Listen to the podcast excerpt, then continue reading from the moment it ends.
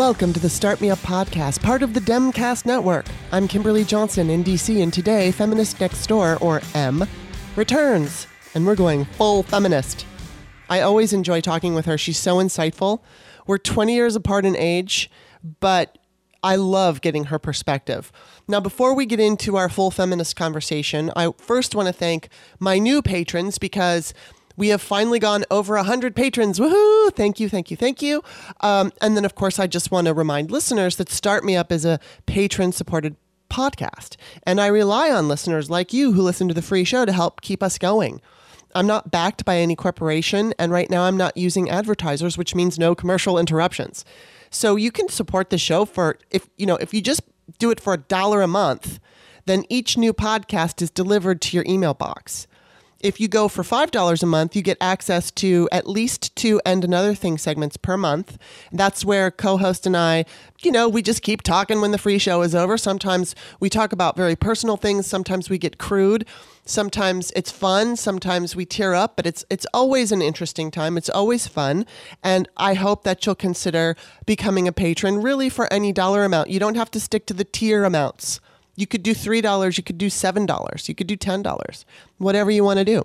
Just visit patreon.com slash startmeup and just support the show for any dollar amount. You can also find us on iTunes and Stitcher or any place that podcasts can be found. And if you've got a minute, could you please give us a good review on iTunes? I'd really appreciate it. Um, now, I'm going to be doing and another thing a little later this month. There's going to be at least two. Um, and Stephanie is going to be doing one with me. And I just wanted to make an announcement about Stephanie. Uh, we'll talk about this the next time she's on the show, but she's no longer like a permanent co host because she's running for city council in Oakland and she's got a job and she's got a family. So she can't dedicate absolutely two shows per month. She's going to be coming back all the time, though. It's not like she's going really anywhere. It's just that right now she can't juggle everything. She just can't do it. And so um, we're going to support her for city council. And thank you to, oh my God, so many of you guys have supported her campaign. I'm going to keep, I'm going to put her link um, in the text of the Patreon uh, description. So you can, if you want to donate some money to her, that would be great. Um, and she, of course, thanks you but you know, I mean, she just doesn't have the time. So it's me, and I'm going to be doing this, and I've got a whole bunch of people that I can do, you know, the the co-host shows with. So Steph will be a part of it, and of course, we've got Sarah Wood and Lorraine Devon Wilke. And occasionally Amanda Sowards, and then a few other extras in there that I can throw around, as well as, you know, different guests that I'm going to interview. But I don't like to put those guests behind a paywall because a lot of times, like, I'm going to be interviewing a judge a female judge on the 16th of October. And I decided that um, actually I was approached by somebody asking me if I interview candidates, which I said occasionally because I don't do it all the time. Um, when I found out it was a female judge, it was like hell yeah, because we need more women in the judiciary. We need more um, people of color, and so we just basically need a more diverse judiciary as well as a diverse legislature. So um, absolutely, I'm going to be interviewing a woman who's running, and I think the election is coming up in November. So we're going to talk to her on the 16th. But I don't want to put something behind a paywall with her. You know, I want the whole, you know, I want anybody who can hear it to hear it. So there you go. Um, let's see. Is there anything else? I think that's it. So now let's just let's just start the full feminist show. Welcome, Em. Hi. I should actually say welcome back because you're kind of a regular. Thank you. Good to be here. Can you hear me okay? Yeah, I can hear you. I was just I was just playing around with your sound so that everyone could hear. But yeah, I can hear you. Um, I'm excited as usual to talk to you because I love I love your perspective. Um, I think you're interesting and funny, and I have a whole bunch of things that I want to talk to you about. We did put out a, a call on Twitter for some subjects, but I have two that I personally want to get to, and I just want to jump right in. Um, okay. So let's go with uh, uh we're not going to talk about Ukraine or, or the crazy fucking president or anything like that. But um, I do want to talk about the Democratic candidates because it seems like there's some shifts going on. And uh, yesterday we found out that Bernie had some procedure done where he had two stents um, put in. He had some blockage in his, what was it, his arteries. Uh, so it was like, yeah. some, some people say it was a heart attack and, and some argued that it wasn't. But um, he's off the campaign trail for a while now. And I believe, you know, there there are two theories that I've been seeing. A, he's like the Energizer Bunny and he's going to come back. B, this is it. He he did cut some funding. He cut ad funding in Iowa. So I want to know what do you think? Do you think he's done? Do you think he's coming back? What do you think? I don't think he's done. I think uh, if if Bernie has shown us anything, it's that he uh, he doesn't cut out early. Yeah. So uh, I think as long as his health is manageable, Mm-hmm. he will stay in.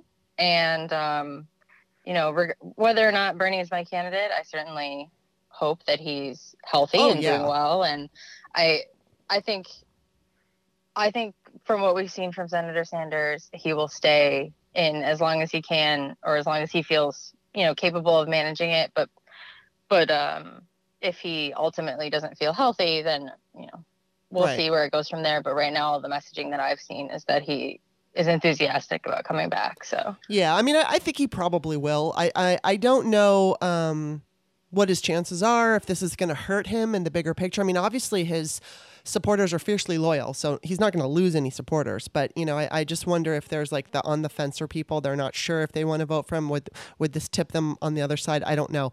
Um, but I, I do have to point out. Okay, he fell in the shower a couple of months back uh, he came to the second debate, which I'm not even criticizing this, but like he came, he you know, he's clearly he had a hoarse voice, and then um, now he's got this issue with the stents.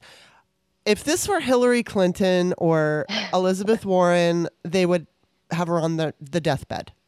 You know, and it's like so. I mean, I'm not. I don't want to take away from the fact that he's got these issues, uh, or belittle them or anything. But it's like nobody's fucking saying that he's dead. Nobody's acting like he's gonna die tomorrow. But Right. But boy, uh, you know, when Hillary had, well, I think it was walking pneumonia when she went to that 9/11 tribute, and then she kind of like passed out for a second, and they caught her. I mean that the way that they were talking about her. I mean, they were digging her grave, and it's it's it's just such bullshit how um how our country just I mean it's not just our country but you know I mean in our country we do tend to give men the benefit of the doubt and the women never never ever so it's very frustrating Well, I, I think that there's a there is certainly a a very clear and palatable distinction that can be drawn there Mhm. between you know the ways that Hillary Clinton was attacked uh, for her you know what people perceive to be failing health um, and and the faith that people are willing to put into other you know male politicians and that's not just bernie you know Mhm. that's lots of other Yeah. male politicians as well i think it, it's fairly well known that historically we've had a number of presidents who were in you know extremely poor health yeah for uh, you know whether just physically or you know there are questions as, as to some whether that their mental capacity was was fa- fading Mhm. toward the end of their presidency so um, I, I found that um, I am less, and I, I think this is kind of what you're saying too. I don't have um, a desire to question whether someone like Senator Sanders or, or you know, Joe Biden, for example, um, is healthy enough to be president because I find um, objections about physical health to be almost universally in bad faith. hmm Um, right so I don't really have, uh, you know, a desire to go there, but I think that the distinction in terms of the willingness to question the, the physical Mhm. health of female candidates is material, and I we have seen that too uh, um, with Senator Warren. Um, just, uh, I think it was a couple of weeks ago, I had posted a quote from her interview with Rachel Maddow where she talked about how she had spent four hours after her rally in Washington Square Park taking photos. And um, someone commented, This is, you know, not a good use of her time. It's a waste of her energy. It's going to wear her down. And, and I sort of, you know, I just replied, like, look, I, have faith based on uh, all of, of Senator Warren's experiences that she can manage her her time and energy pretty well. I feel, I feel confident in her ability to know if she needs to go lay down.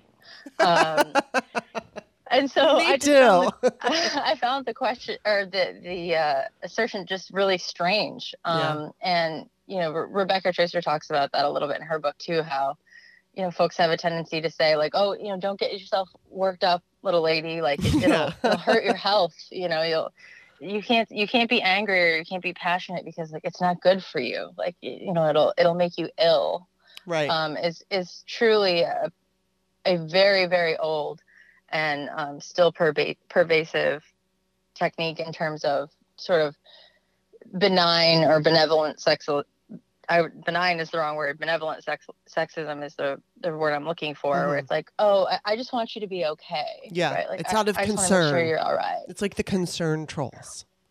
Yes, exactly. so, what do you think is happening with with Warren? I mean, I'm obviously she's surging, um, mm-hmm. but she still got she still has to win over the African American community, um, and you know, I mean, it's hard to tell. I can't tell what's going to happen. I, I mean, I have faith in her. Um, mm-hmm. But I also see that there's some resistance. You know, there there are some people. Doesn't matter what color they are. They're just like we used to be a Republican, and they're holding that against her.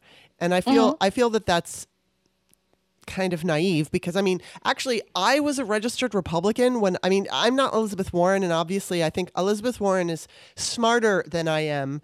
Uh, I, I don't mean to say that that I think I'm stupid, but I mean, she's she's accomplished so much more than I have. If you're going to be president, I want a, a, I want the president to be smarter than I am, and I believe she is. And so, you know, but but at the same time, you know, she came from a red state, and it was just kind of like she was young and she was registered as a Republican, and that's pretty much, you know, she just went along with things. And then when when I don't remember, I can't, I don't maybe you remember when she figured out that she was a Democrat, but it was when really she started paying attention to politics for real. Mm-hmm and she's like, "Oh, okay, well that, that that's not who I am. I'm a Democrat." And so, um, the people that are holding on to that and saying, you know, you were a Democrat, as if it was like, as if she's still, I mean, I'm sorry, a Republican, as if she's still like a secret Republican, is mm-hmm. is just so lame. I don't get it, but I mean, she's gonna have to win over.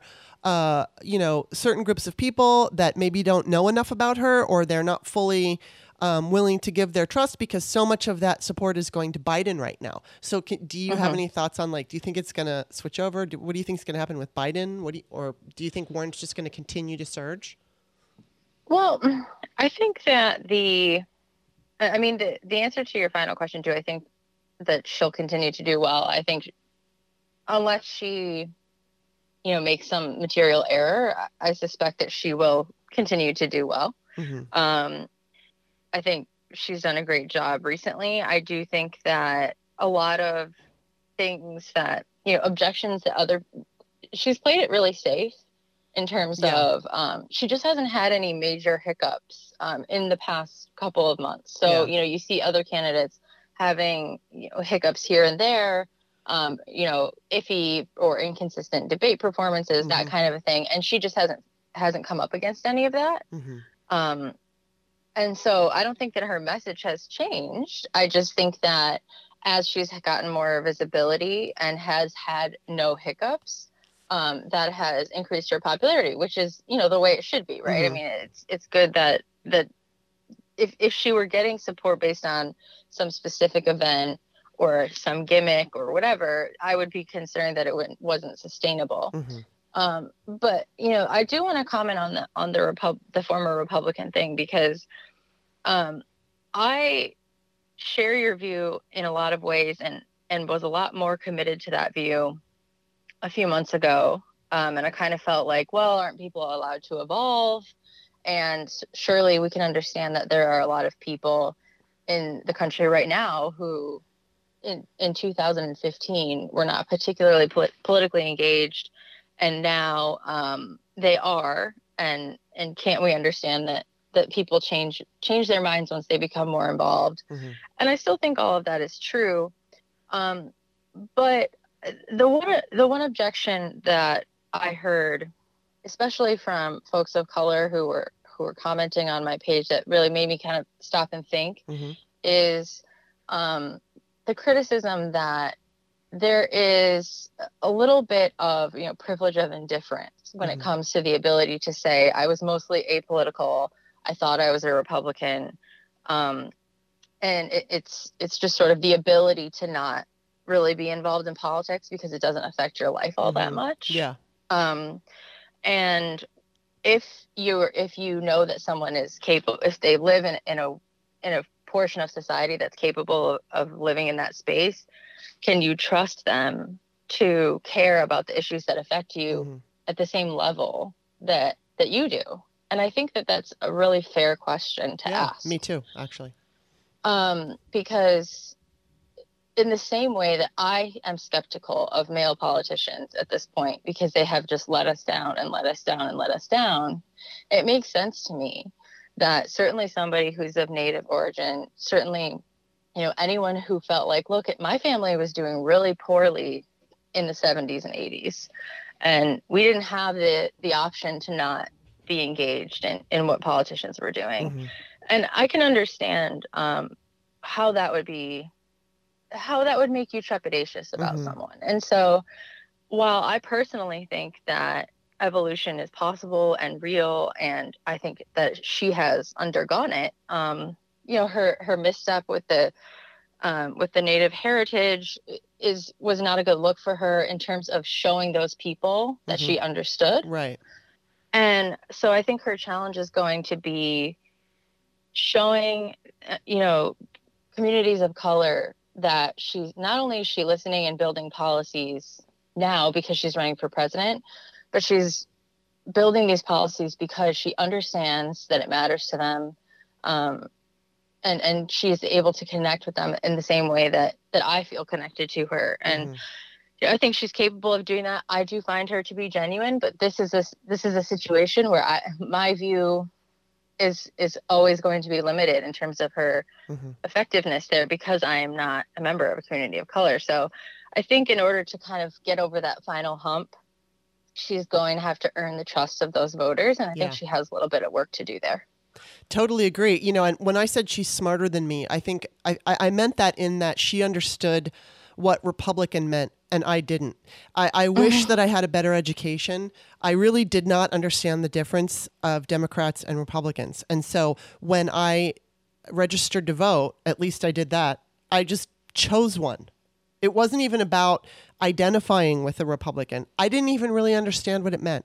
And so um, I was naive. I wasn't paying attention. And unfortunately, the schools that I, I've said this a couple of times on my podcast, um, but you know, I went for the most part, you know, I, I lived in Maryland until I was eight. And then I went to California uh, and I was there pretty much for the duration of my school years, with the exception of I lived in Maryland again briefly um, during sixth grade year, and then I went to Russia and I studied in Russia. And um, well, I studied at Anglo American School in Russia, and both of uh, the schools that I went to in Maryland and in Russia were better than California public school system. Uh, There were no political science classes that I ever took in California ever. I do remember there was a political science class in my sixth grade, but I don't really remember what we learned. And then in Russia, we weren't necessarily focused on government uh, as far as how government functions as much as, you know, at the time there were, uh, I'm trying to think, Carter was, the, well, Carter was the president. And then while I was there, Reagan won. Um, so we did talk about the hostages, the hostage situation, and um, we talked about current events, but I didn't learn government, you know, and I, I believe with all my heart, if I would have learned when I was young, A, about suffragists, and B, uh, that the Senate votes on who's going to be in the Supreme Court, I think those two things would have pulled me into politics at a much younger age. But because I simply just was not exposed and I didn't have engaging so many uh, so much of the time I didn't have engaging teachers or at least teachers who didn't care so much. It just really went over my head. So for me, it's not even about an evolution. I've always been liberal minded. Uh, I've always been, um, you know, I was fortunate enough to be raised by parents who, uh, especially my mother, who absolutely would not accept any kind of racist uh, commentary. You know, it, there were people in my life who used the N word, and my mom immediately was like, no, you can't say that around me. That's offensive, and I do not accept it. And so I was, I learned through her, um, you know, to be tolerant. Plus, I lived in Los Angeles, California, which is so diverse. And it was just my experience where, like, my friends were from, you know, I mean, growing up, I had friends from all over the world, especially living in Russia. So uh, I don't want to, like, pat myself on the back. I just want to say that my experience has been, you know, fairly diverse with people that I've known. Plus, I was an actor. So, you know, it's like, I mean, there people when when you when you study acting, when you're in in, in that kind of world, uh, you know, like for instance, in my in my acting class, one of the things that we had to do was called outrageous. So the goal was that you had to go in front of everybody and do something so outrageous and so um, whether it was disgusting or whatever it was, until the Is, audience is Donald Trump in your acting class? Or? Just that just him alone that's enough. But but the class would have the to, yeah the class would have to vote okay now you've grossed me out or now you, you've just gone too far. Um, Mhm, so so in order to you know i mean the, i chose to do something that was extremely outrageous and embarrassing for me to do. And um, but that was the idea is like you were accepted you, there was nothing too embarrassing. You couldn't embarrass yourself because we all accepted each other. And so I, I come from that. So it's I'm like, now more convinced that Donald Trump is in your acting class. Just so So I mean, I can't speak for Liz Warren and and why she, you know, I mean, it, it appears that she, it appears to me, and and I totally agree with everything you say, but I think what was going on with her was she was just kind of going along, you know. And yeah, you're right. She had that privilege to just go along, and and so um, you're you're absolutely right too that she's got work to do, and I, you know, I believe that she's sincere. Um, Mhm. But you know, I guess we're just going to have to find out where where all of this goes. yeah, and, and I think it's important too to say that it's it's possible for someone who has the opportunity to live indifferent to politics to be sincere in the way that they care about you know communities that they're not a member of Mhm. I think that we have had lots of representatives over time that, you know, for instance, were either in our in our case as white women, you know, men, white males specifically, you know, who have done important things for women um, and and truly did care about doing the right thing. So I think it's possible to be sincere.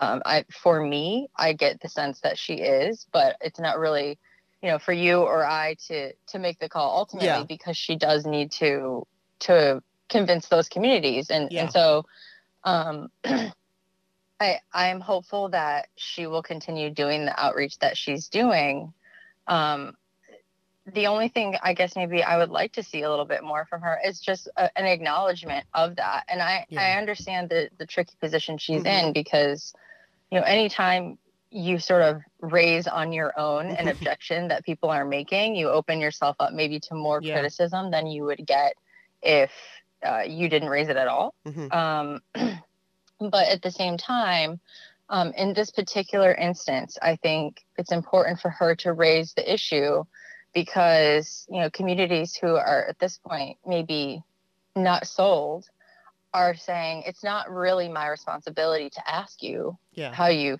you know to to, to prove it to me I, I want you to be motivated to convince me that that you care so um, i think she's got a lot of time Mhm. to do Yeah. that and I, I genuinely hope that we see more of that from her um, i think a lot of the things that she a lot of the policies that she has put out are um, extremely I, I think one of her um, one of the benefits of elizabeth warren's campaign is that she is very transparent Mhm. um, you know, she puts her policies in full online. She um, is willing to do town hall after town hall after town hall with uncensored questions and real constituents. And I think she's just going to need to keep doing that Yeah. and do more of it probably um, in the South, honestly. Absolutely, So, yeah. um, Absolutely.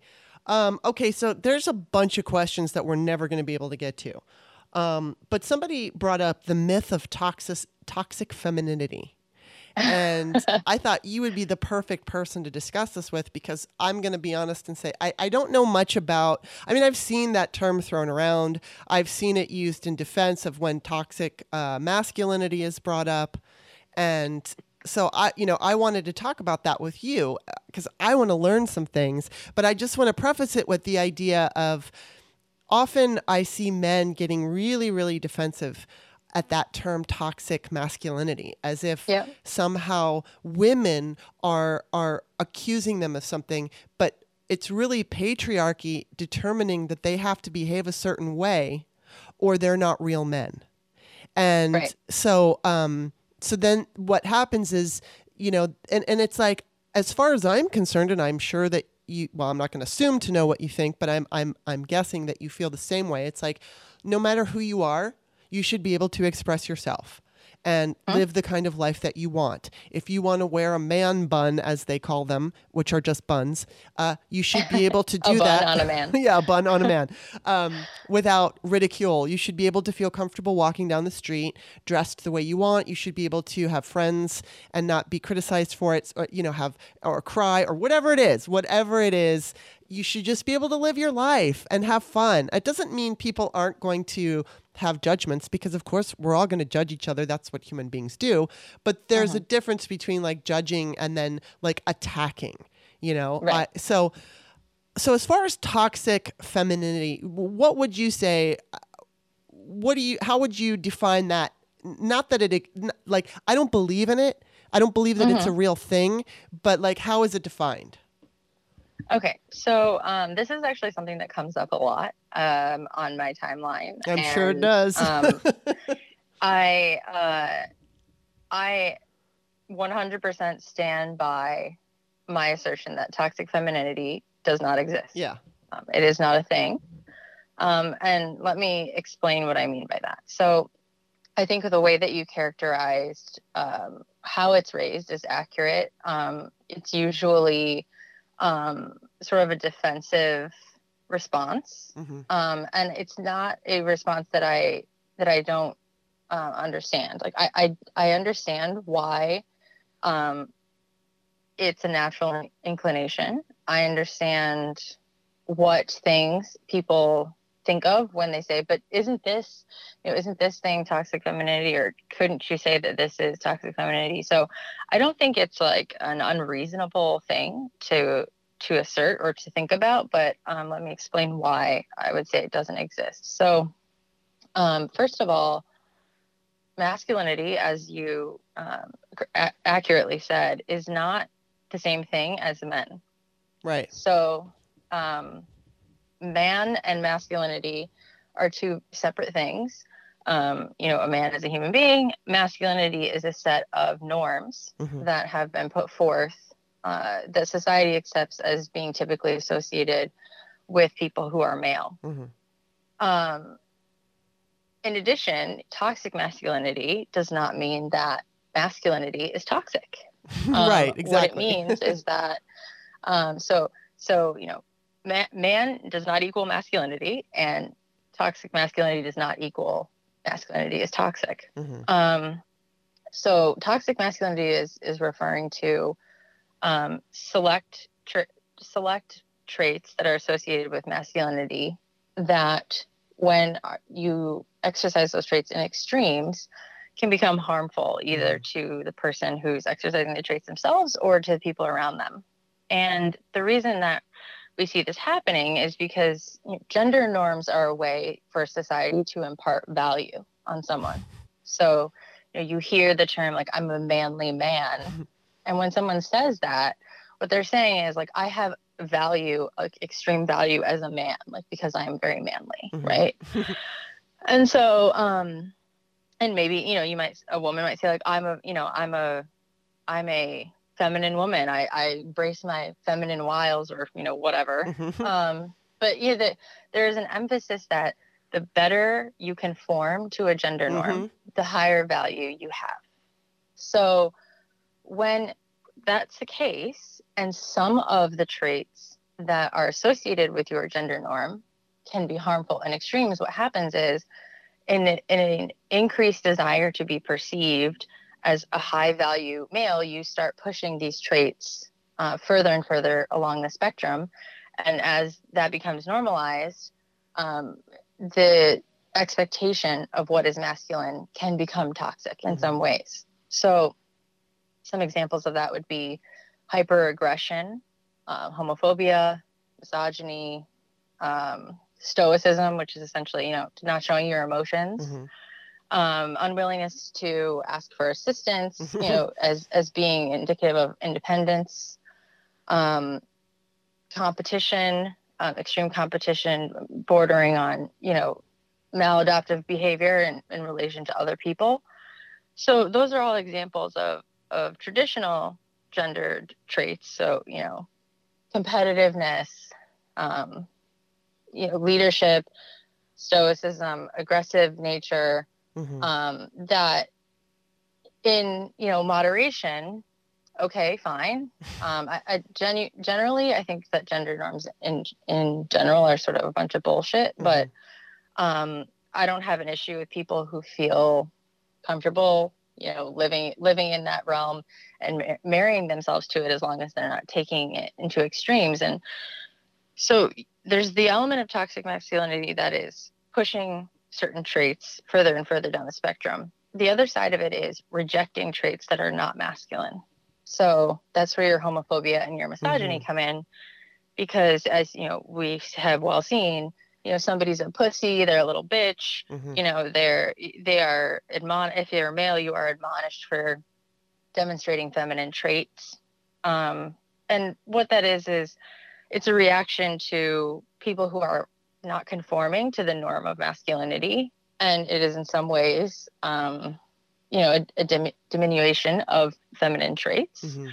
um, I think it's a, a combination of those things. Um, and, you know, of course, with homophobia, it's, you know, why are you attracted to other men? You're a man, you're supposed to be attracted to women.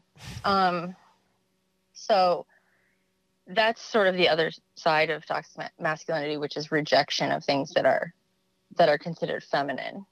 Um, so with all that said, we're working within a realm of defining masculinity by a set of traits that are generally accepted as masculine. Mhm. And if you, you know, for instance, Google gendered traits, like honestly, sometimes I have a hard time myself setting boundaries around what these these traits are, and it can be useful to to just sort of pull up a list that's been developed by sociologists or um, psychologists.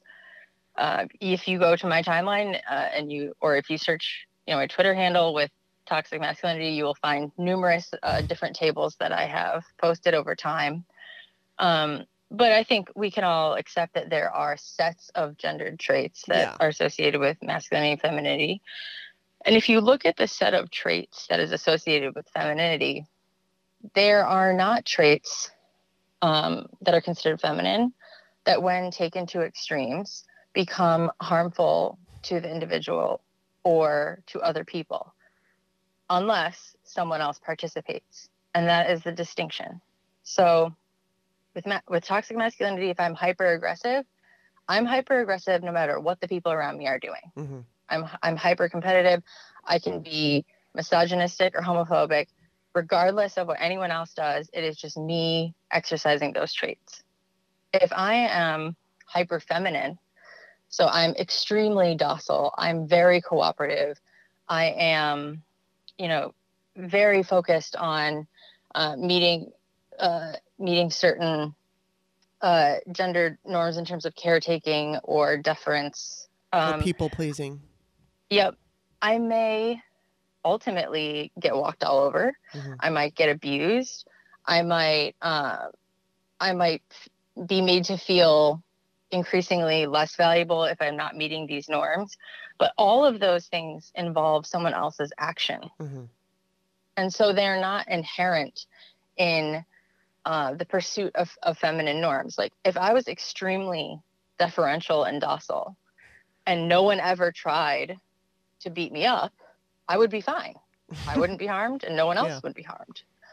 So it in terms of the way we have defined toxic masculinity as a social phenomenon, not as a characterization of, of masculinity, Mhm. um, there is not a comparable mechanism in, in terms of toxic femininity. And, you know, other things to keep in mind is the major reason for that is because gender norms were created to to continue the patriarchy. So feminine gender norms are intended to be non-threatening. Um, they are intended to be, um, you know, deferential to masculine uh, norms. They're intended to be um, non-leadership oriented and that do not cause harm. So, um, you know, that that's intentional. Mhm. It's not to say that um, women are better people, um, that they are just nicer or not prone to being nasty, because that's not true. Um, it's to say that these specific norms, as they were constructed, were constructed for the purpose of not allowing femininity to become toxic. Mhm. Um, and so I think that's where Hmm. people get a little bit hung up because they say, well, but I know, you know, some mean and nasty women, or I've been treated worse from women than men, or, you know, whatever their personal life experience is. And that can all be true Mhm. um, without toxic femininity being real because women can be toxic human beings without having femininity be toxic Right. and, and and they are Yeah. at times so um, i think it's it's not always an easy concept um, to explain to people it does get a little bit academic um, but it, the, making the distinction is important to me because if you say yes toxic femininity exists you are misconstruing the definition of toxic masculinity and if you do that you are not addressing the issue anymore Right. And, um, yeah, and the thing so that's about why it's important to me anyway the thing about it is it's like when you say the term toxic femininity it's Uh-huh. like so okay so that means you're going to be so people pleasing that you're going to be toxic it means that you're going to be so deferential that you're going to be toxic it's like so Mhm. what what what these what these meanings of feminine you know when you say what the what the characteristics of what being feminine is then it would be taking that to a, the extreme so, and then if that's the truth, then it is. It's true. It's like only toxic to the person who's doing it, and it doesn't even make any sense anyway. And I and I think what when when the term toxic femininity is thrown around, like you like we were saying, it's a defensive posture when toxic masculinity is brought up in a way to uh, berate women who are calling out the patriarchy. So you're being an you're like I think they're looking at it as feminist as as opposed to femininity. Maybe I'm Uh, wrong. the number of people who say toxic femininity is very real and i'm like i don't know if you're trying to do a pun or if you actually don't realize that you're you're switching the word femininity and feminist because Right. they are they Yeah. are materially different things Absolutely, um, yeah. it, it's very common though that people will say oh well toxic femininity is or, or toxic feminism is very real and Yeah. i'm sort of like well i mean sure but that's not what we're talking about Exactly. Well, I mean, and in that case, I mean, sure, you know, there are feminists out there who I completely disagree with, and I think they're wrong about Mhm. certain issues. But I'm, you know, I'm also of the mind that like we can all have our different thoughts, and uh, some of them are damaging, some of them aren't. But um, you know, there's there's there's the kind of feminist. I'm not I'm not saying these people are wrong, but like there's the kind of feminist who doesn't want to wear makeup and shave their legs, and it's like go for it. I, it doesn't bother me at all. I don't care if somebody wants to wear makeup or not wear makeup. That the whole idea to me of feminism is do what you want. You know, y- you get to live the way you want to live, and nobody tells you um, how you should live or judge you. And that brings me to my very favorite. Uh, they're not really my favorite, but uh, it's Chicks on the Right. I think I brought them up to you before, but you know, so they've written okay, okay. i'm a source material for them Oh, there you go. Um, not surprising at all. And so, not long ago, they did a podcast called called uh, "Where Have All the Real Men Gone." Mm, and yeah. so they they had the hashtag "Bring Dudes Back," and I listened to about fifteen minutes of it before I hurled. And um, they okay, so basically they said it's as far as as like you and I are concerned, we're we're basically saying it's not okay for men to be dudes anymore. That there's a short of shortage, and um, so they said something like they want a guy who will cry, who acts like a girl and it's like okay Mhm. i turned it off. And i mean they had the they had the m- men who wear bun thing. And it was like oh my god. And and one of them had said something like there's nothing that turns me on more than seeing my husband under a car. Like this is like okay. okay fine. Like get out more. Yeah and you know so i like i listened to this and and and it's so sad to me because you know there's also this woman i don't know oh god no uh, some do you know christine hoff sommers?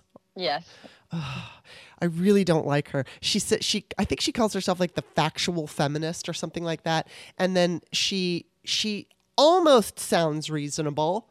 Um, but she's really anti-feminists and she puts down the me too movement and it's like oh these poor evil feminists are you know screaming at men and emasculating them and making them feel like they don't have a place in the world anymore and so she's really an anti-feminist who calls herself a feminist and it, well yeah she she's part of a school of of men and women who uh perpetuate the idea that like well i was fine with first wave feminism. Yeah. But now things have really gotten right. out of hand and, and you're sort of like, uh, okay, can you like I'm not sure that you can even necessarily articulate what you mean by that, but um, in her case, uh, she is a, a very articulate person. She is. Um, and and really, I think it has to do with um, the difference between a person who says, um, you know, if you if you're going to try to put other people down to get to your goals, like they're never going to listen to you, and so you're actually hurting your own movement by mm-hmm. doing that.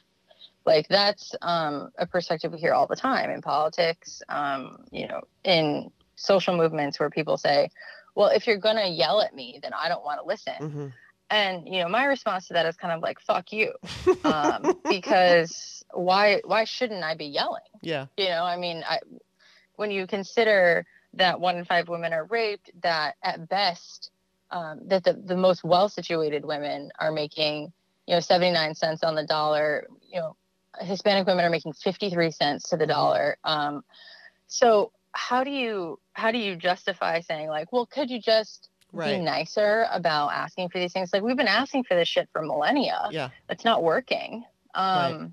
So I think that she takes this perspective, at least um, in terms of why she considers herself or why she feels willing to call herself a feminist, um, is that she's taking the perspective of we can elevate women without um, taking away from men the things that they want. And um, i'm not sure that that message is genuine. Not because i have a desire to uh, de-elevate men or to take away things that they want but because when there are people who have privilege over other people um, and you are trying to bring parity between two different groups one of whom has um, privilege over the other there are necessarily going to be mm-hmm. things that they will no longer have um, and to say that they should be able to continue doing those things um, is to say that they should be able to continue harming you. Mm-hmm. So um, to me, I don't understand that perspective as one that is genuinely feminist. I think it's a lot of lip service to like, well, I'm totally fine with equality. I feel equal. And it's like, okay, well, that's great um, you know, you and Elizabeth Warren in the 70s, right? like I, I uh, you know, I, I don't see how that's a palatable answer for anybody who digs deeper than surface level. Yeah, and this whole this whole thing about I feel equal, it's like great for you, but you know, go talk to people who are making like you were saying 53 cents on the dollar or you know, there there are so many instances where, you know, I mean, the there's this common argument whenever I'm talking about the Equal Rights Amendment, and it's like, well, what rights do men have that women don't? Well, it's not like it's not like women can't go get a job. Back in the 70s, they couldn't even apply for a credit card. And of course, they can now. And women can be CEOs and women can have all kinds of power. But it, it it's broken down into it's basically about gender discrimination. There's gender mm-hmm. discrimination. And so, you know, you it's just like with racial discrimination sure we have which has been gutted but the civil rights act but it certainly hasn't uh, protected people of color from discrimination and so mm-hmm. you know i mean we've got the discrimination and sure a woman has the right to go get a job but she can be discriminated once against once she has that job and so mm-hmm. therefore you know trying to get nuance in in a conversation especially on social media is almost fruitless but I mean, it's it's worth the time to do it, but at the same time, it's like people unfortunately get stuck on this one word or this one concept and they won't yep. they won't leave. And so it's so incredibly frustrating. At least I can say this. You know, I wanted to also talk to you about, and this just brings me into this, um, in the era of of Trumpism, um, definitely women's women's rights have taken a hit in many ways whether you know whether i mean there was an article that i put out today that the trump administration feels that it's okay that uh, companies should force women to wear skirts and i remember when i got into the workforce back when i was very young like 20 20 years old the I, I worked for it was called the broadway which is now macy's and we women had to wear skirts we weren't allowed to wear pants and i mean at the time I didn't like it. I was pissed off because I like I like to wear both, but I didn't like the idea that I was forced to just only wear a skirt, which also meant I had to wear pantyhose because that was another rule that you couldn't mm-hmm. you couldn't wear a skirt without pantyhose. And so um, now they want to bring that back. And, and and the weird way that they're doing it is they're basically saying, uh, well, we can get away with this when when we do the parallel with men, except that men don't wear skirts. So it's like, let me see if I can find. Uh, let me see if I can. Like, find, well, men are required to wear pants, so yes, exactly. It's exactly. They're right? required I to wear pants, like- so you have to wear a skirt, and you don't even get a choice. And where I, am trying to find the. Uh, here it is. I was just looking at the Jacob Wohl thing that Elizabeth Warren had sex with a 24 year old Marine, which I think is funny. Okay, going back to it. Uh, so it says employers can force women to conform to sexual uh, to sex stereotypes so long as they also for, force men to conform to parallel s- sex. So there you go. So it's like under this logic, um, an employer is off the hook for forcing women to wear skirts so long as it prohibits men from doing so. yeah. so see, men think can't wear skirts. I think there's a lot of issues for me there. I mean, the the reality is there are some workplaces that have uh, gendered, you know, I guess you could say uniform requirements. Yeah. Um, and in past jurisprudence, you know, the courts have basically said that, you know, you can require a certain uniform, and, and a lot of these things have been relative to things like, you know, a, a Hooters, for example. Um, or uh, the, the other one that's like lumberjacks. I forget what it's called. Um, Twin Peaks. oh, Uh, okay. It's like very very creative. Um, Really? so uh, it's essentially what they're saying is that you know this uniform is part of the part of the brand, part of the um, the product uh, marketing and sale of of this particular company. Um, and so it is sort of inextric- inextricably entwined with what the brand is so that um, it serves a business purpose Yeah. right and this is also true for instance of a, a construction site where you have to wear steel toe boots Yeah. or you know whatever it, a weird comparison but the idea is like this is a necessity in order to uh, perform the business as it's been conceived Yeah. um, and so the you know the question there is whether the business as it's been conceived is problematic. Um, not so much the, the uniform requirements once you accept that the, the requirements are, are part of the business model. So in that instance, um, you know, it's not it's not great to to think about, but it makes sense from a legal perspective. Um, you know, but when you're talking about something like women wearing skirts like you know in an office setting or whatever to me like there is no business purpose for that No. so it feels arbitrary um it feels uh, unne- it's it's unnecessarily gen- it's a policy that is being put forth on the basis of gender w- that serves no articulable purpose um It's a other control than issue. to what continue gender norms to to uh, give men an opportunity to look at women's legs and i don't Mhm. know i don't know why yeah, well, it's a control thing. You have to wear a skirt because I say so.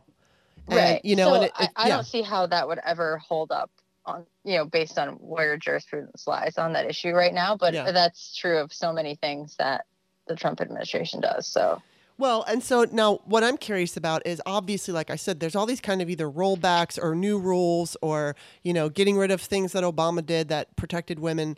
Um, so definitely there are negatives, but do you believe that, be, you know, I mean, I would have preferred Hillary Clinton was the president of the United States. Uh, definitely work still needed to be done. We still need the Equal Rights Amendment, blah, blah, blah, blah. But uh, we don't have her, unfortunately. And I'm not the person who believes when you burn it all to the, down to the ground, boom, you get progressivism. No. But there's got to be some kind of silver lining um, to this misogynistic administration. And I'm and, and I mean I think I've seen some positive things come from it. And, and I'm just curious to know if you if you feel that way. And if so w- what do you believe has at least been a positive from this fucking nightmare we're living? Well i think that um i agree with you. It's very hard for me to say um something you know along the lines of well but the good you know the the benefit to all of this is x right Mhm. because i i think there have been so many incredibly detrimental effects and Mhm. effects that it will continue for you know decades into the future that I don't think there's a trade off that exists that I would have taken, Mhm. you know, Right, um, in terms of what benefits have come out of it. But um, I do think that in a lot of ways, this administration has pulled back the curtain on some uh, social issues that, in a lot of ways, have been gaslit as non existent or Mhm. not problematic, uh, when in reality, they very much are. And the Trump administration, you know, sometimes seemingly intentionally to the point of parody, um, is a mirror uh, reflecting some of the worst parts of our society in terms of the way we treat people.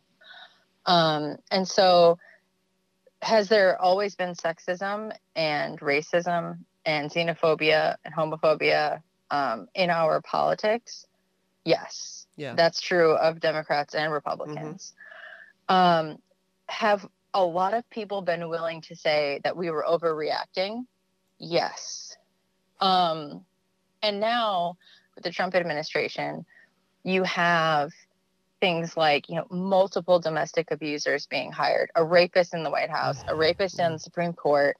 You've got them actively plotting against uh, female State Department employees, like the ambassador to Ukraine, for example, um, and you know just innumerable comments like I don't know if you've seen some of the comments that Trump made to Kirstjen Nielsen, who I am not a huge uh, fan of, obviously, but regardless, you know, saying things like, honey, you just Yeah. don't get it.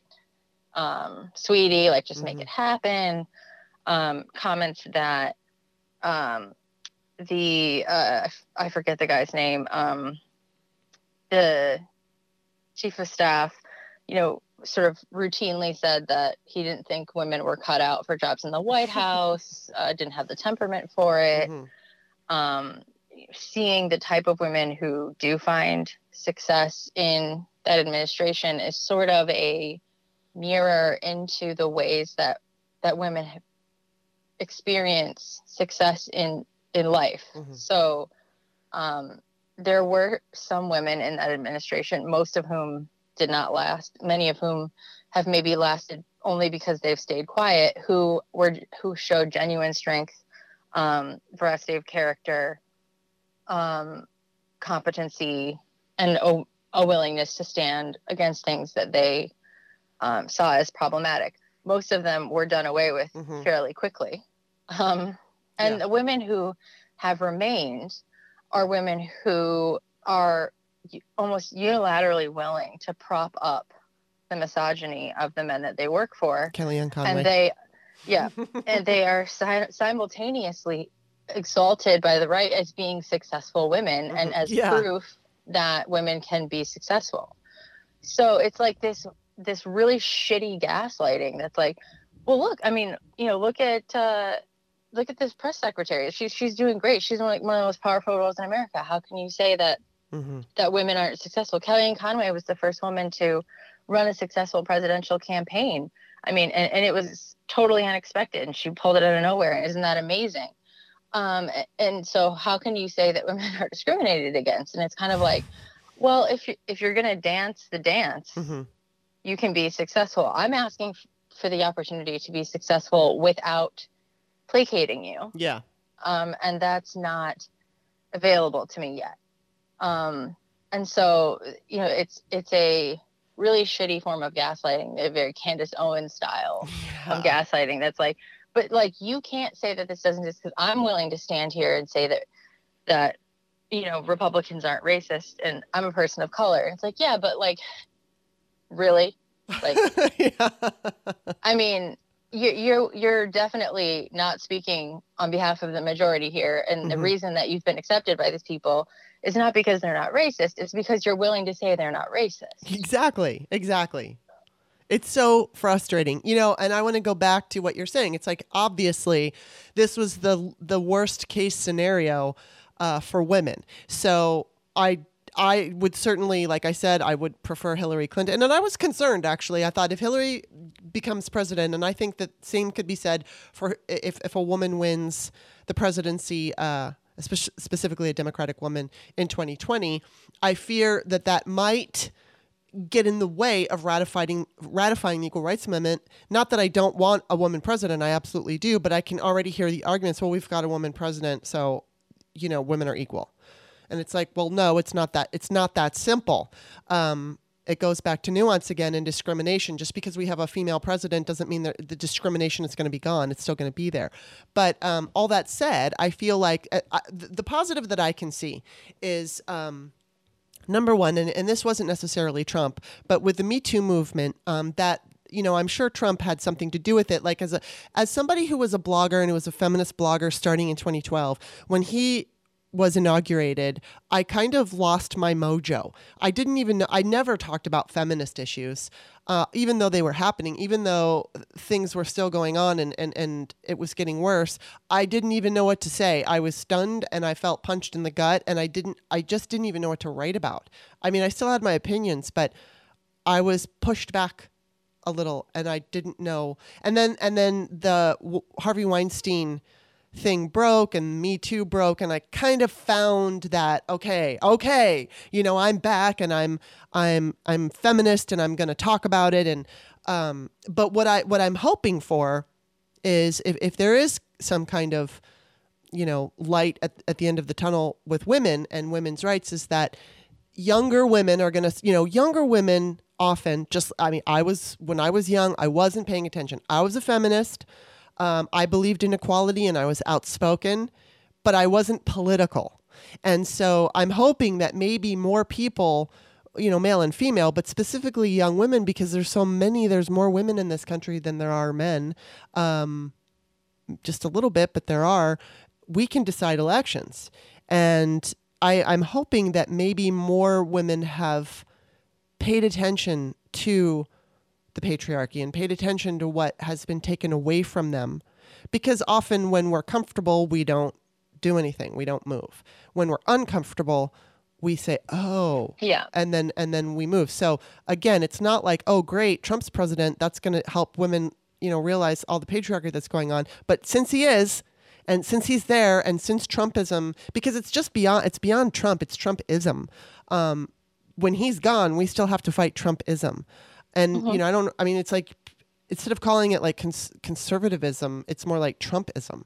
So I'm just like hopeful that more people are you know waking up to this. Sadly, there's still yeah. you know there's still going to be the the young girls who listen to chicks on the right because you know they make these arguments that sound reasonable if you don't think beyond what they're saying. Just like mm-hmm. you know Christina Hoff Sommers, it's like well that sounds reasonable it's it's not because when you pick it apart, you know, it's like what rights do you have that I don't? Well, that's right. I can vote. I'm I'm you know I'm equal to men. No, it doesn't go that way. So I'm like, that's the only thing that I can think is that maybe maybe this this wretched experience that we're going through will help wake some people up, male and yeah. female.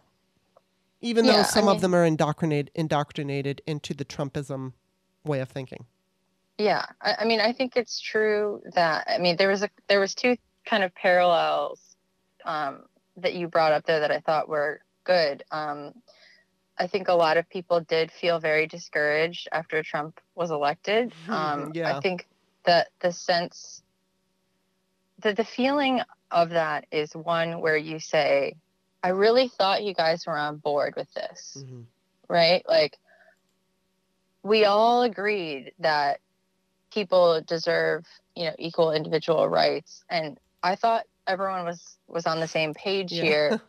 And all of a sudden i'm realizing that not only were we not on the same page but there are a lot more people who actively don't believe that than i thought. Yeah. Um i you know i can remember thinking gosh in the past i've known friends or neighbors or coworkers of mine who were Republicans or didn't, didn't share my same passion for political action, and I was willing to accept that. And now I'm beginning to wonder what that means about them as a person. Mm-hmm. Um, you know, and and how sort of debasing that was to see people like, for instance, you know, my old boss, who I respected a lot, um, support Trump, I was kind of like, do I know you at yeah. all? Like, do you care about me? Like, mm-hmm. do you care about what happens to me at all?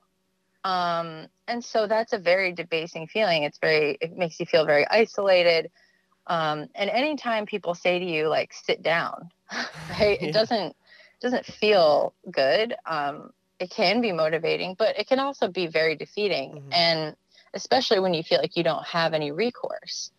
Um, and this, the parallel that you drew with the rise of Me Too, I think, is really important for us to consider and remember because, you know, Tarana Burke started Me Too um, as a movement, and you know, originally was a movement of Black women who were coming forward saying, um, you know, yes, absolutely, the the character of it was the way that they were being treated by people who had authority over them, typically in forms of abuse, often you know, sexual harassment, assault. Um, were the characters characteristics of of the types of things that were coming forward.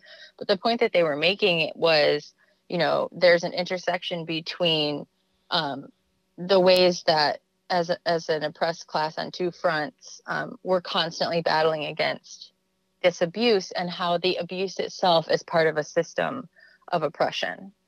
Um, and that was the point that that they were at our making. And i think me Too became much more popularized when white women signed on. Mm-hmm.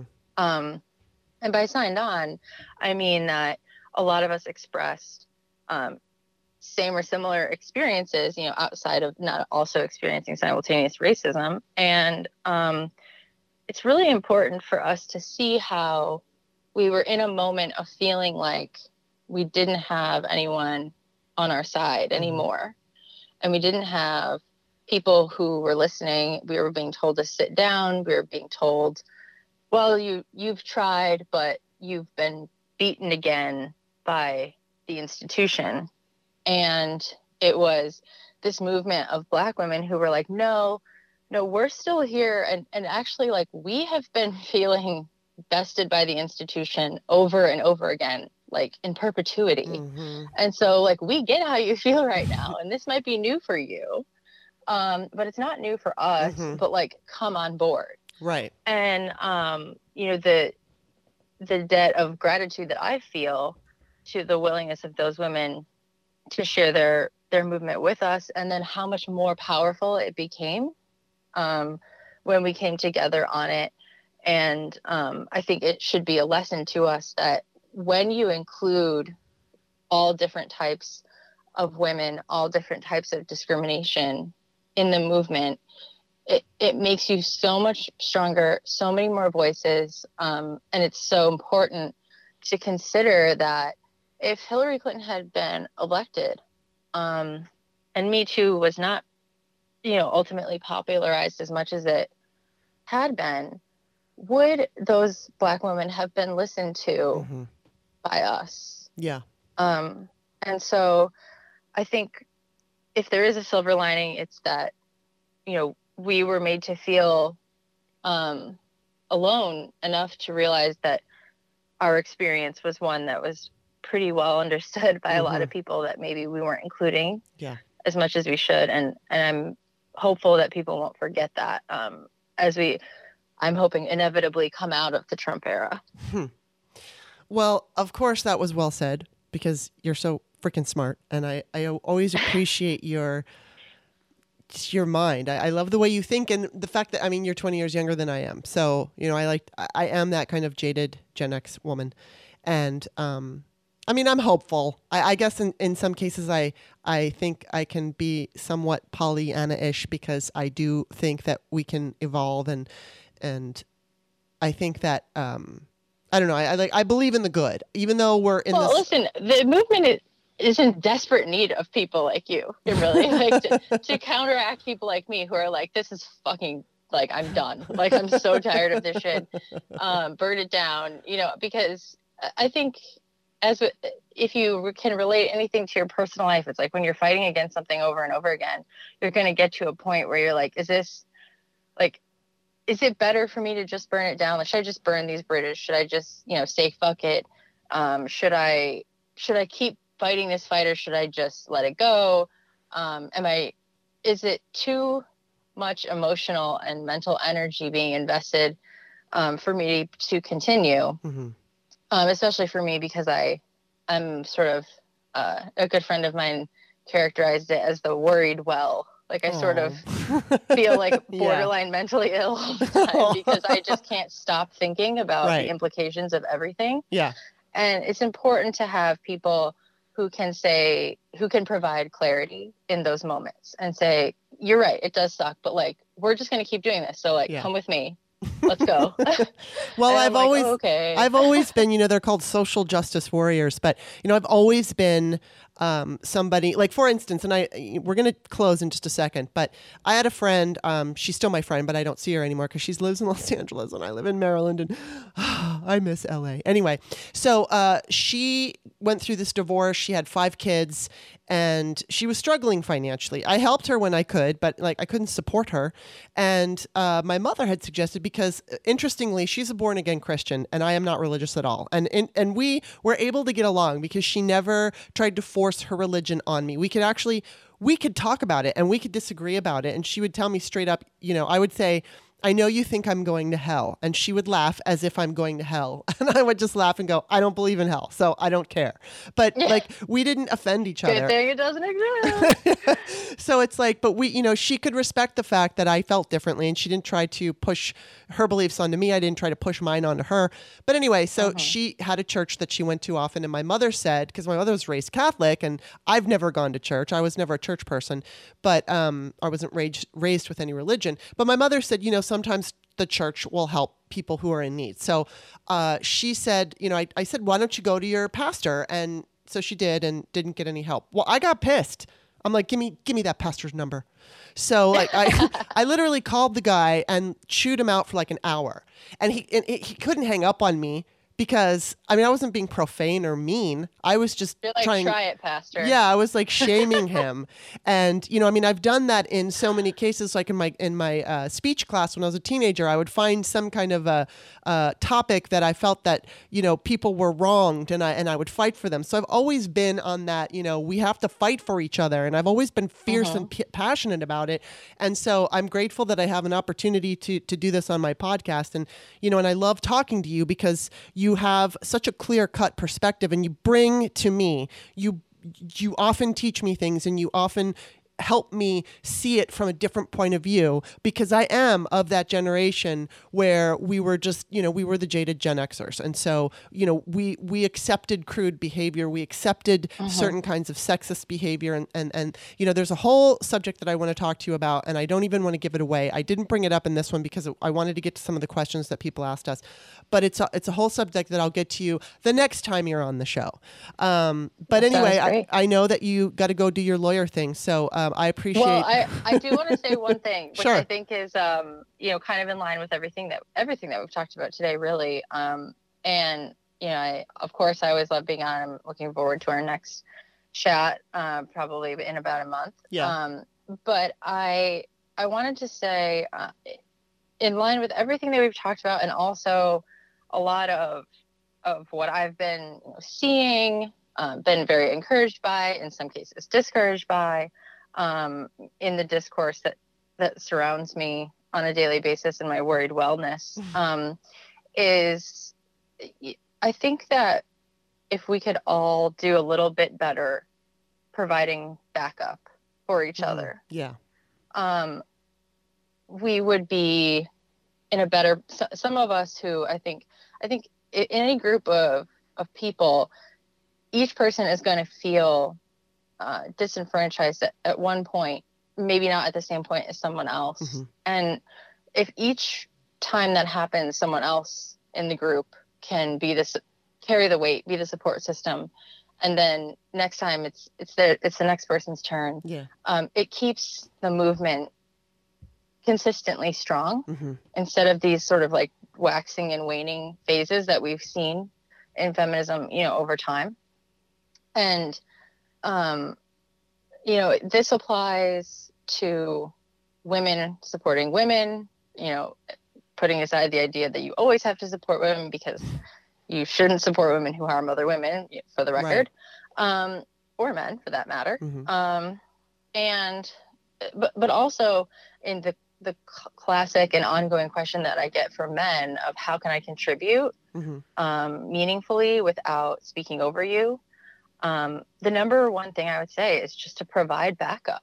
Yeah. Um, you know, it's so often that people say, um, that doesn't happen. You're wrong about that. Mhm. That's not a real thing. You're making that up or you're exaggerating. It's not a real problem. Um, and it's so important to have men who are willing to say, no, that's yeah. the thing. Um, no, uh, that that men do that, or yes, I've seen that happen. Yeah. I believe you. Um, it because you know, in line with how we felt after Trump was elected, um, in line with some of the um, concerns that people might have about someone like Elizabeth Warren, or or um, you know, in line with the support that Black women showed us in the Me Too movement, it, it's like if if you have backup, um, you're so much more confident. You're so Yeah. much more willing to move forward, and and people like you who show enthusiasm and encourage people like me who are sort of consummately cynical is all important. Um, and I just I've been really encouraged um, by a lot of the support that I've seen lately, and really discouraged, but in some ways by Mhm. by people who are, have not um, taken a stance against certain things. So um, th- that would be sort of my closing remarks. Is is if if there's anything that you do to contribute to the movement, contribute by supporting other people when you see them uh, running into interference. Absolutely. And that doesn't mean that you have to agree with every single thing they've ever said. But yeah, Mhm. it's like back them up. And and I'll just add to that Jen Kirkman, who's a comedian who's uh, awesome and she's been on the show and I've seen her perform. Uh, one of the things that she said men can do is just it, don't say, "Oh, I'm sorry you went through that. I'm so sorry you had to go through that. I'm so sorry." I'm- Mhm. s- We don't want your pity. It's like you said, we we want your support.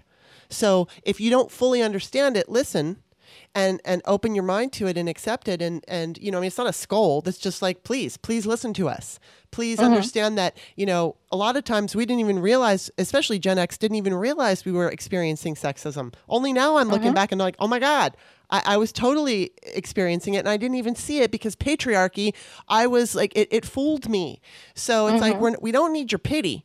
We need your support. So absolutely 100% what you said and uh, okay, so I know you got to go to work. Um, I'm going to close out the show after you go. So thank you for being on once again. I love having you. I love being here. So good. good to talk to you always. And I will catch you next time. All right, you take care. Thank you. You too. Bye bye. Bye. Always nice to talk to Em. She's such a smart woman. She's just she I just love her perspective, as you know, because I, I don't want to like have this like going on and on about how much I love her. I just I really enjoy uh, hearing what she has to say. Now that said, I, I kind of want to um, bring up the fact that I interviewed Joe Walsh, Republican um, primary Trump primary challenger Joe Walsh, and for the most part, all of you who uh, listened to or, or who are my patrons were very supportive and, and had very supportive things to say because you actually took the time to listen to our conversation and you understood where I was coming from and where he was coming from. Um, so I kind of want to address that right now, really quickly, before we go. Um, there were a few people on social media who did not listen to it and scolded me for amplifying his voice or for, I can't remember the words they used uh, as far as, you know, normalizing him. What I have to say about normalizing number one, uh, when Kevin McCarthy is on 60 Minutes, they're not normalizing him, nor are they endorsing him. They are simply showing the world what he has to say. In this particular case, it was last Sunday and it was about the Ukraine. And he was unaware that Trump did that quid pro quo, quid pro quo, though statement. um, so when I let me just give you a little background on a what happened with with Walsh and why I wanted him on the show. And I'll I'll come clean now and I couldn't come clean first because I needed to have him on and get it over with. Now that it's over with, I can say my goal initially was very selfish. My goal was that I wanted him to um, come on my show and say a bunch of shit about Trump that might get Trump's attention. And because at that point, he hadn't gotten Trump's attention when I first asked him to be on my show, which there was this whole back and forth for I don't even know how long you know, I kept mess. He he messaged me and said that he would be on my show, and then there was a back and forth, and I was emailing him, and I wasn't hearing back, and I didn't know if he was ever going to be on, and so during that time, a little bit uh, changed. But initially, when I first asked him on the show, I didn't see him being effective. I thought that, you know, he could say something maybe that would get Trump's attention. This was before the Ukraine story. And, you know, aside from him getting Trump to hit him as opposed to hitting a Democrat, I thought, oh, maybe my little podcast will get some notoriety. so I had that little selfish thought. As time went on, I realized that that was not going to happen because I was listening to him on interviews, whether it was CNN or MSNBC. I also heard him on an interview on. Um, uh, it was Reason with Matt Welch, and Matt is a libertarian. So the difference between the conversations of uh, MSNBC and CNN and the Reason one was that because he and Matt share political ideology, he was not the whipping boy, but he kind of was the whipping boy when he was on MSNBC, especially like David Jolly was just smacking him around with, You're a racist. Why should we ever trust you? And everybody did. Everybody pointed out, Chris Matthews pointed out that he said all kinds of racist things and, and they were making him defend his point of view. And so I understood that the guy said racist things. I understood that he said shitty, fucking horrible things time after time after time after time so much that I couldn't fucking stand him and I blocked him on my Twitter uh, on, uh, on Twitter. Uh, I only unblocked him as I told him because he was running for president and I thought, "Oh, this asshole can go stand toe to toe with Trump because Trump is an asshole. So we got two assholes here, and he can do more damage to Trump than a than a Democrat can because he can be an asshole. And so I was really hopeful that you know he was gonna pull out his ass, but he was like, instead, he's beyond these shows. He's like, I'm not a racist, and I know I said things that were wrong, and he was he was on his apology tour. So, uh, and, and he was basically like, go ahead and hit me. I can take it. And, and so I guess what's happening with Walsh is he's desperately trying to convince everybody. I get it. I know that I said shitty things. Uh, let me just run for president and, and prove to you that I, I can't stand this guy. So, you know, by the time we finally figured out uh, a date for him to be on and all that, I had finally concluded that he was never a going to see anything that was going to you know pop and and get you know any kind of media attention on my podcast. I didn't think that was going to happen, and and I and the most I could say was I thought he still wasn't effective. I specifically said to him, um, you know, your website is like, "Hi, I'm Joe. I hate Trump. Send me money." And that there are people out there who are skeptical of, uh, you know, his motivations and think maybe he's just doing this for attention and and all of that. And and you know, and my whole thing on Joe Walsh, just to be very very clear, he was very friendly on my show. He was extremely friendly before we started the show, and he made sure to tell me that I could ask him anything. He was like, Kimberly, whatever you want, I'm game. And so he was a very cordial interview, and I very much appreciated it. And we were friendly to each other while we were on the show. My opinion of him is different than, um, like in my overall opinion, is different than, let's say, the way we behaved toward each other. Because I think he said things that were awful. You know, I mean, he went after the Sandy Hook students for being partisan. Awful. But I am able to put all of the, whether it's sexism, racism, misogyny, all of that, I can put all of that aside for a couple of reasons. Number one, he's never going to win. And I know that he knows that. He says that's his goal. Of course, he's got to say it. He's running for president. But he knows he's not going to win.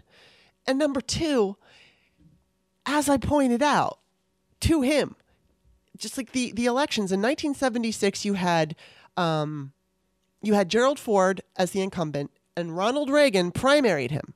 Both are Republican, and Ford lost. Now, I don't think Reagan was the only reason Ford lost, but certainly it hurt him in the general. And then you go to 80, and you had Carter as president, and uh, Ted Kennedy primaried him. Both Democrats, and Carter lost. Again, I don't think Ted Kennedy was the only reason, but, you know, he hurt him.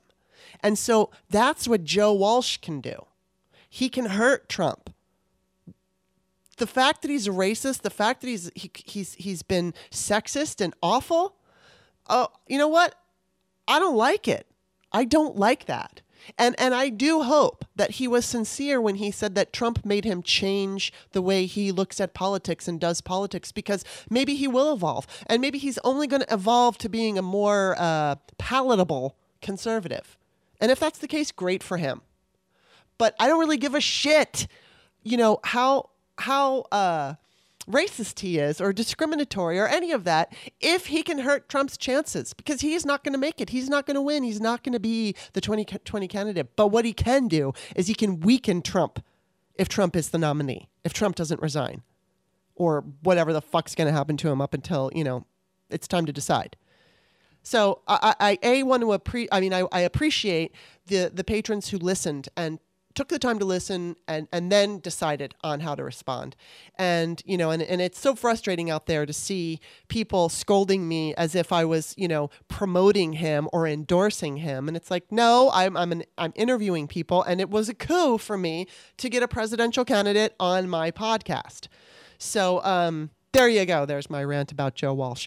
Uh, thank you, thank you, thank you, thank you for all my patrons. I appreciate you so much. And once again, if you liked the show, if you had fun listening to Em, um, just sign up for a dollar. You know, you get every show in your email box, and maybe you'll like it even more than you thought, and then you can sign up later for a higher amount. That's up to you.